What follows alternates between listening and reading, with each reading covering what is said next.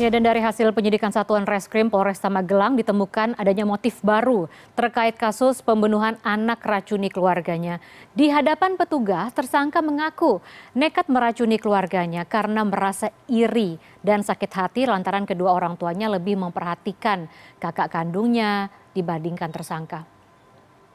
Satreskrim Polresta Magelang terus melakukan penyidikan intensif terkait kasus pembunuhan anak meracuni keluarganya. Motif baru pembunuhan pun terkuak. Usai tersangka diinterogasi penyidik di Mapolresta Magelang, Jawa Tengah pada Jumat pagi.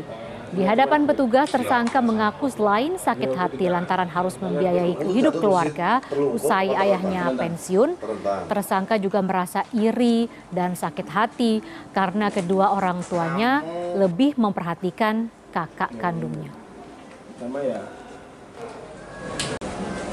mungkin Mbak Sia itu kan anak cewek jadi biasanya kan lebih ini lah lebih diperhatikan daripada cowok. Karena mungkin pemikirannya anak cowok itu bisa hidup sendiri lah gitu, Nah puncak sakit hatimu apa?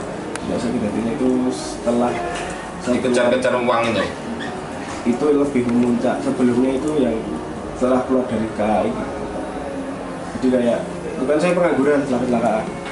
Hmm panggilan saya kecelakaan itu